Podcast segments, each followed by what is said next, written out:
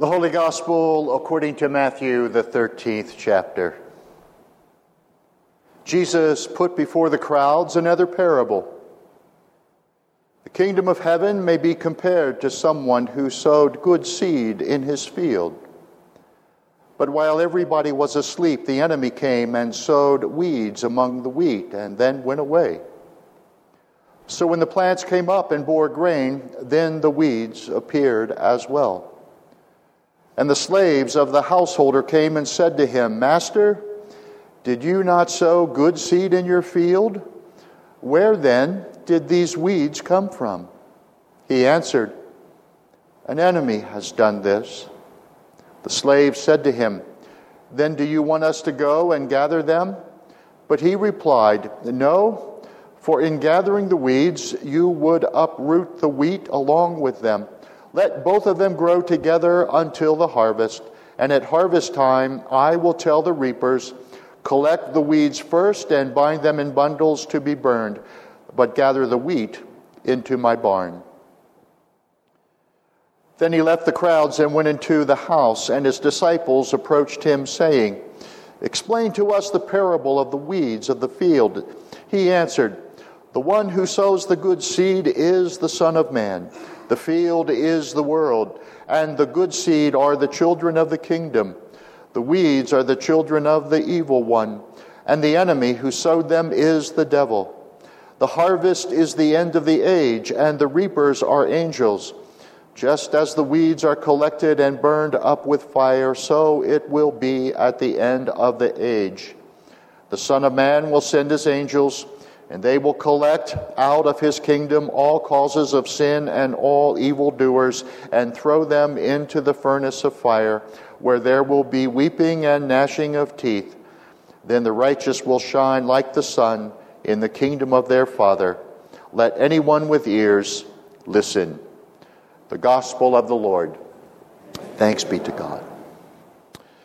Grace, mercy, and peace be unto you from God our Father and our Lord and Savior, Jesus the Christ. Amen. Last week I shared with you some thoughts on the pursuit of happiness. A happiness that does not come from just enjoying the transitory pleasures that come with the stuff we accumulate our toys, or maybe wealth or status or power. No, last week we talked about happiness with a capital H. And I shared also with you some thoughts on happiness with a capital H from Aristotle, how he characterized it as having inside a good spirit, and then how he associated happiness with the good life. The good life, a life that consists of the virtues, good, wholesome habits of character, things like courage and temperance and friendliness and generosity and wittiness. I shared too with you the Greek tradition of the fragmented personality, how they believe there is being waged in all human beings a struggle, a struggle, a conflict between the upper, better, higher nature, the mind, the intellect, and the lower, often overpowering nature, the flesh.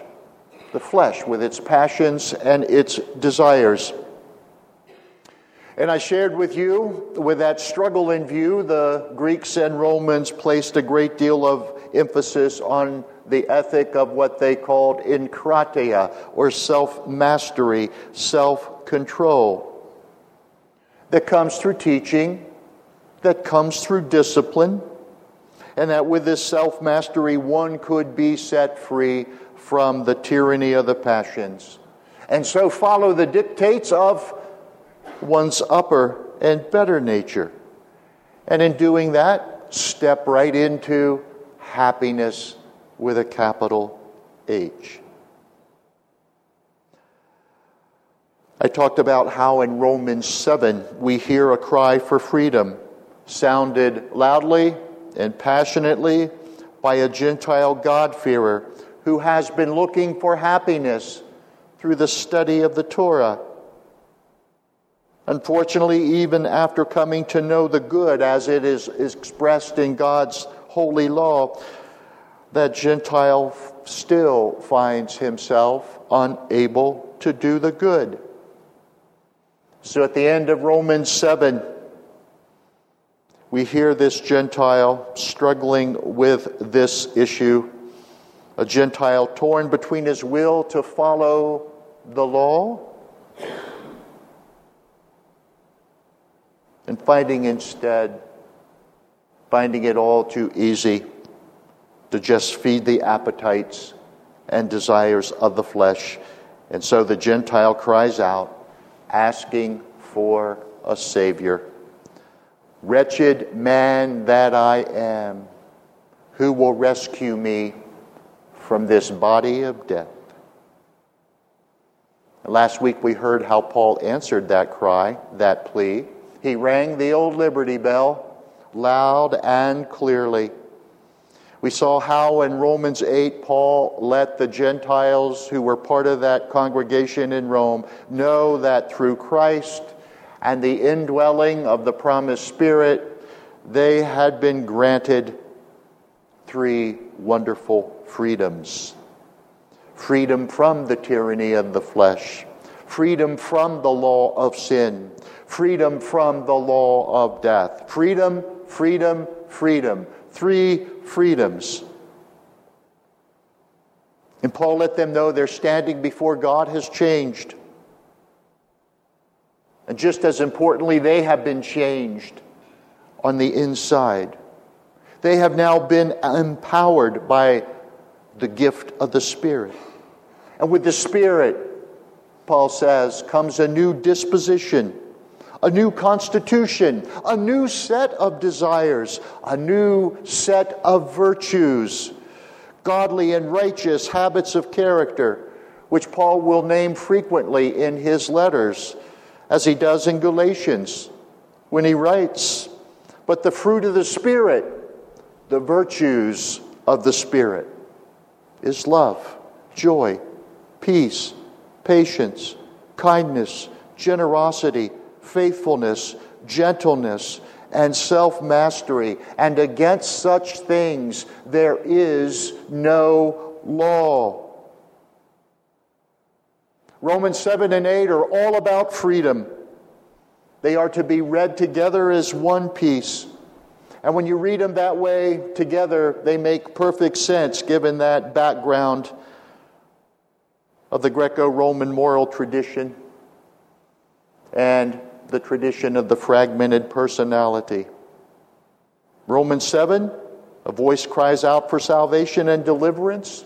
And in Romans 8, we have the corresponding declaration of independence. That Paul would use so many Greek traditions and themes in Romans to speak of these freedoms this abiding happiness is not surprising, is it? After all, he's writing to Greek speaking converts, Gentiles. And let me make this point my reading of Romans 7 and 8. It's not my own. I can't take credit for it. It goes way, way back, this reading, to the early church fathers, such as Origen I only threw in a few enhancements of my own and a few from more recent commentators. But that's how the early church read Romans, especially Romans 7 and 8. But as time went on and the distance grew between Paul, Paul's own historical context, the context of that church in Rome, interpretations of these two chapters changed. Thanks primarily to a fifth century monk, priest, bishop, doctor of the church. We know him as St. Augustine of Hippo. He was fascinated, Augustine was, with Paul's letters, especially Romans. And he wrote about Romans frequently. Early in his career, shortly after his conversion, Augustine taught that Romans 7 depicted, as I said, a struggle. Not one, though, faced by Christians, but by non believers. And he admitted even he himself was engaged in this struggle prior to his conversion. He was, after all, what we would call today a frat boy, as in fraternity boy. He liked to party, he loved the ladies. But that was his life before conversion. In his confessions, he speaks of the miracle of God's grace that came to him and set him free from his struggle against his passions, especially his lust for pleasure. And he understood shortly after his conversion that Romans 7 and 8 describes his own personal journey the journey from slavery to the flesh to life, liberty, and happiness in the Spirit. The story of Romans 7 and 8 is the story of a great miracle, of God's grace triumphing over human weakness. He was the wretched man crying out for freedom, who was then graciously transformed. However, later in life, in his later writings, Augustine came to see his life, his journey, and that of Christians and non Christians around him in much darker tones. He came to emphasize the total sinfulness, the sinful nature of all humanity, that would later go by the name total depravity. He taught later that all humans by nature are essentially evil, with no freedom to resist that evil. Any notion of freedom was just an illusion, he believed. Humans would always, always turn away from God and turn toward and embrace evil. He said that God had predestined only a select few to be saved, predestined for salvation. And all the rest, well, Augustine believed that they would be sent to the never ending fires of an eternal hell. And he had some funny math here that he did. He emphasized that those who are condemned, predestined for eternal punishment, is a much larger group. Those who are saved are just a small, small fragment of all humanity. So, all of you this way from this aisle, I think you're in the majority. Good luck. You're consigned to hell. And as for this group, only these first two here in front. The rest of you, you go over there. Augustine sort of cooked the numbers. Why did he do this? Because he was so fixated upon a God who was so angry with the first human and that first sin of disobedience. An anger that God carries through every generation. And because he's angry, God will supremely be district attorney, judge, jury, and executioner. In another work entitled The City of God, Augustine even takes great pleasure in the unforgiving nature of God and comes to emphasize the pains of eternal torment. Even unbaptized babies, in Augustine's view, go to that place of torment. Why? Because God is supremely judge and a very, very angry judge. even as he stood before his flock as their pastor, as preacher.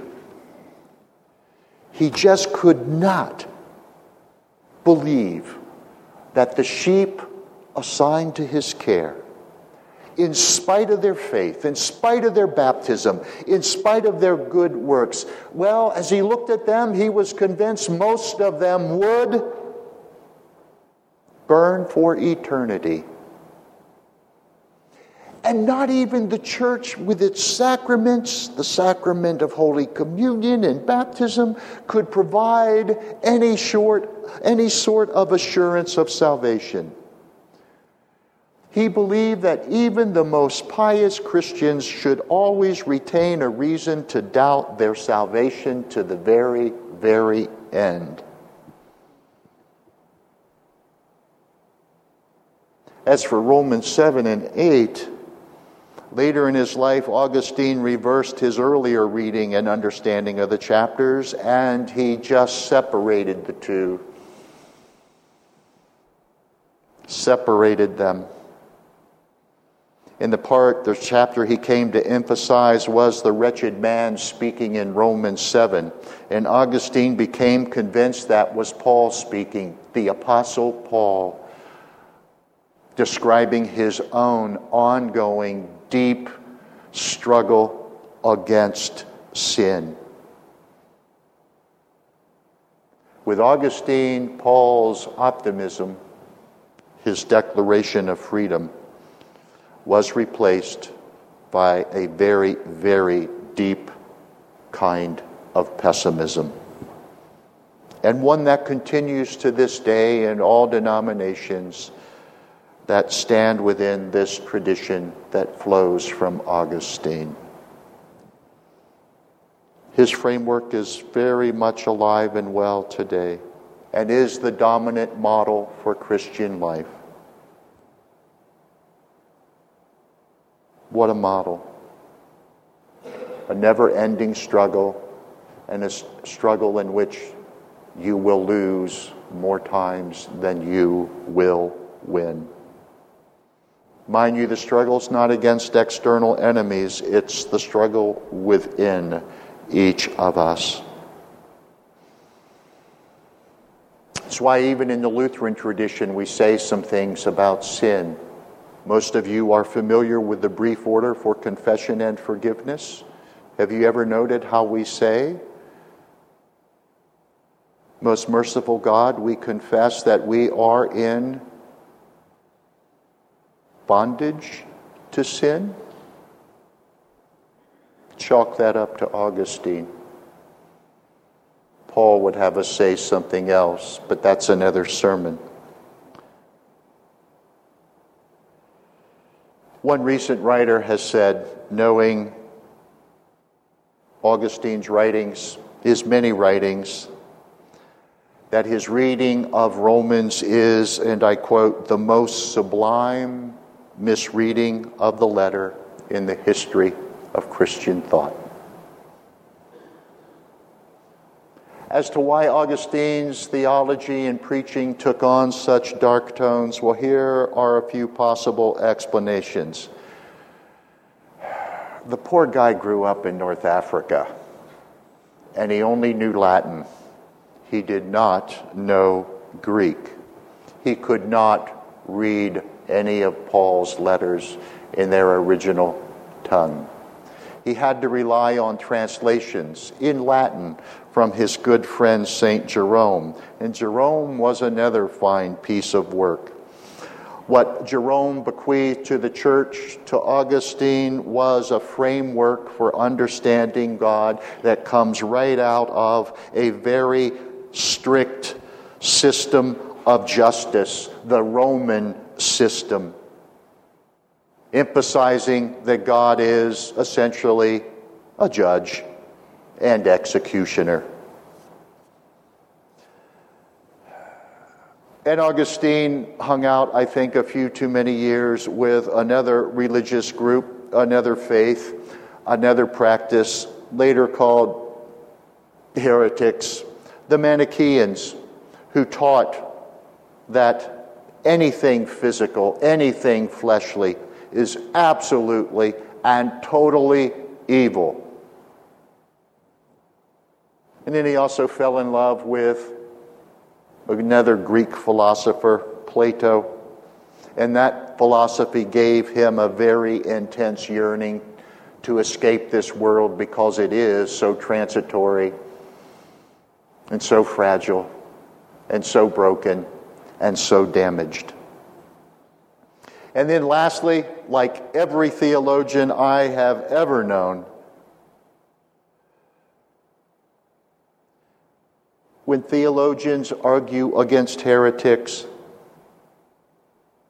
with all good intentions, mind you, they almost always take an extreme position that matches the extreme position of the heresy against which they are arguing. Not all theology is good theology, you see. Well, Augustine emphasized the extreme. And what he did was he cracked the Liberty Bell. He cracked it just like the Liberty Bell that was rung in Philadelphia many, many times through the years. There was a day, I believe, in February in 18 something. They were going to ring it to celebrate the birthday of George Washington, and it cracked and was never heard again. Augustine cracked Paul's wonderful Liberty Bell. Or if that's too far for you, too much of a stretch, he certainly changed the tune of it. Uh, Pete Enns has a website I follow. It's devoted to Scripture, and you know I love Scripture. And he posted his, this conclusion in regard to Augustine. Augustine really messed things up when he commented on Paul's letter to the Romans. And so perhaps Christians today should just move on. I agree. Enough of Augustine. Let's go back to good old St. Paul. Paul was happy, I've told you, to use a number of themes from the Greek and Roman moral discourse. He was familiar with that tradition, so too his readers. But Paul also was familiar with a wonderful story, a long cherished Jewish narrative found in the books of the Old Testament the story of the people of Israel's deliverance from slavery in Egypt to freedom in the new and God given promised land. That old story of deliverance, salvation, transformation provides the backbone for almost everything Paul says in Romans chapter 6 and 7 and 8. In short, he takes that old Exodus narrative, the story of independence, and he applies it to the people of God in Christ Jesus. So, here, according to my favorite British commentator, N.T. Wright, this is how it works. In Romans 6, Paul speaks of the waters. And he says Christians, like the sons of Israel, have passed through the waters from slavery to freedom. The Israelites passed through the Red Sea. Christians passed through the waters of baptism from death and slavery to life.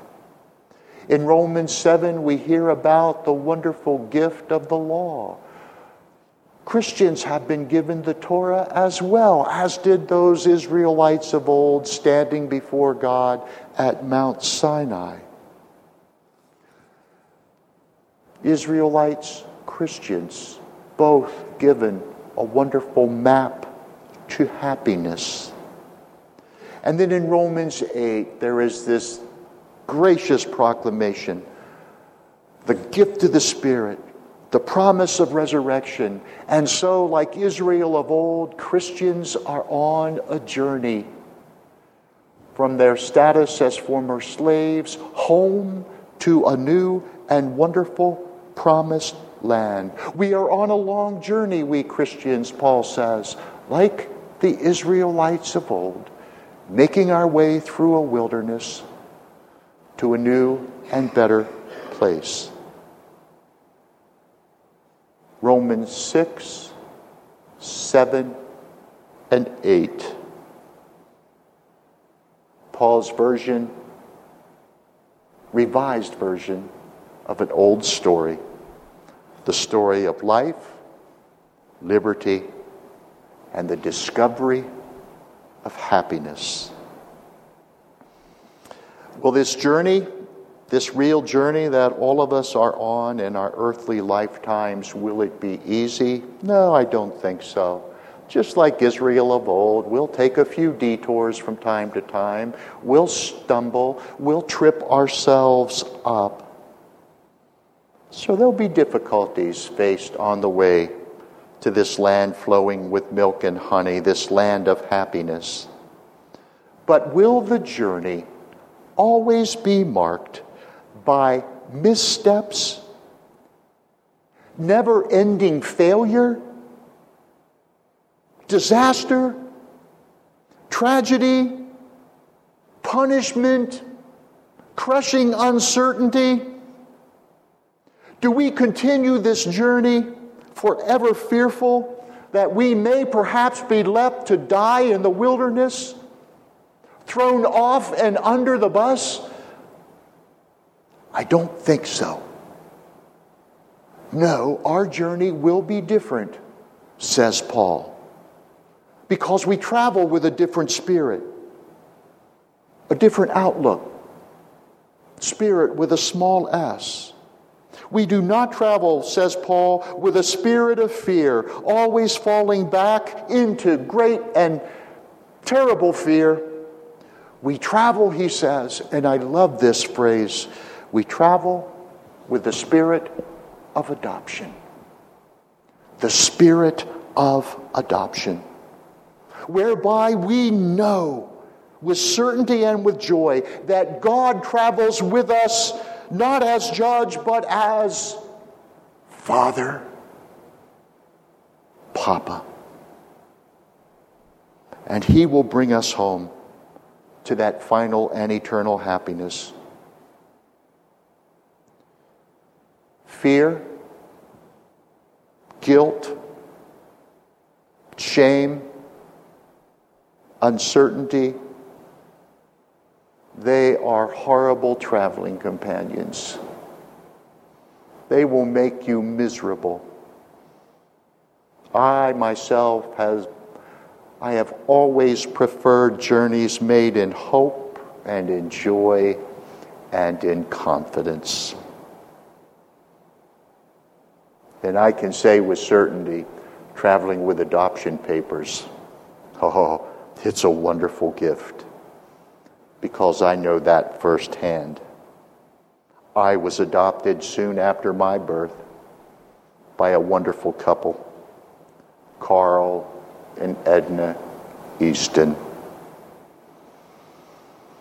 And when they stepped forward that day long ago, my future, my life was changed by their love.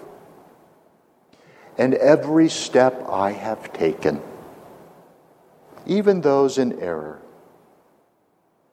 I have always been confident and assured, knowing to whom I belonged and who it was that only and always wanted the very best for me.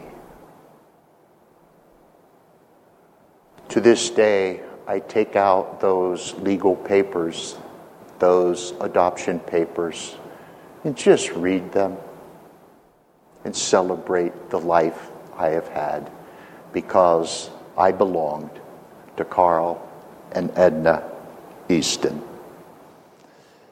You, dear people, you have your adoption papers as well. In your baptism, the deal was sealed. you became God's own sons and daughters, Paul says. Travel with those adoption papers. Travel with the certainty that you indeed belong to God, and that makes all the difference in the world and all the difference for your journey.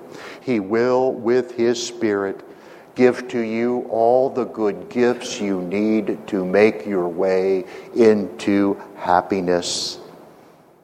Good gifts for the journey, they are yours. So travel well, my fellow pilgrims. Travel well. Travel with joy in your hearts.